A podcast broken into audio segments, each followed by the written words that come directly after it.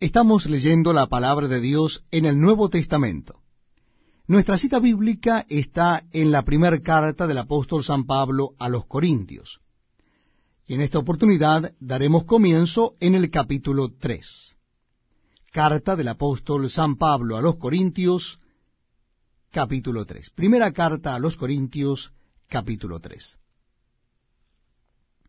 De manera que yo, hermanos, no pude hablaros como a espirituales, sino como a carnales, como a niños en Cristo.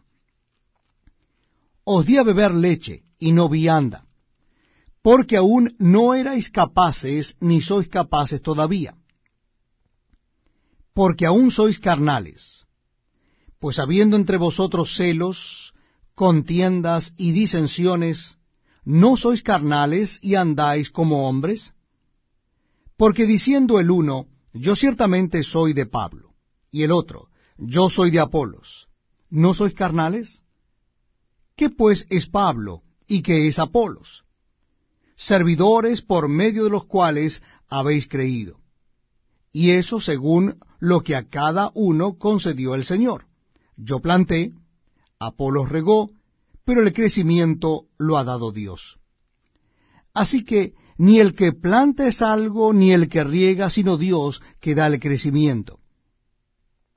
Y el que planta y el que riega son una misma cosa, aunque cada uno recibirá su recompensa conforme a su labor. Porque nosotros somos colaboradores de Dios, y vosotros sois labranza de Dios, edificio de Dios. Conforme a la gracia de Dios que me ha sido dada, yo como perito arquitecto puse el fundamento y otro edificó encima. Pero cada uno mire cómo sobreedifica. Porque nadie puede poner otro fundamento que el que está puesto, el cual es Jesucristo.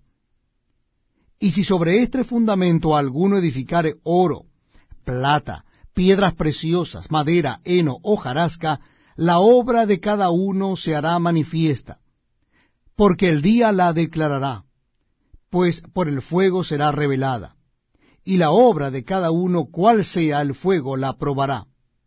Si permaneciere la obra de alguno que sobreedificó, recibirá recompensa, y si la obra de alguno se quemare, él sufrirá pérdida, si bien él mismo será salvo, aunque así como por fuego.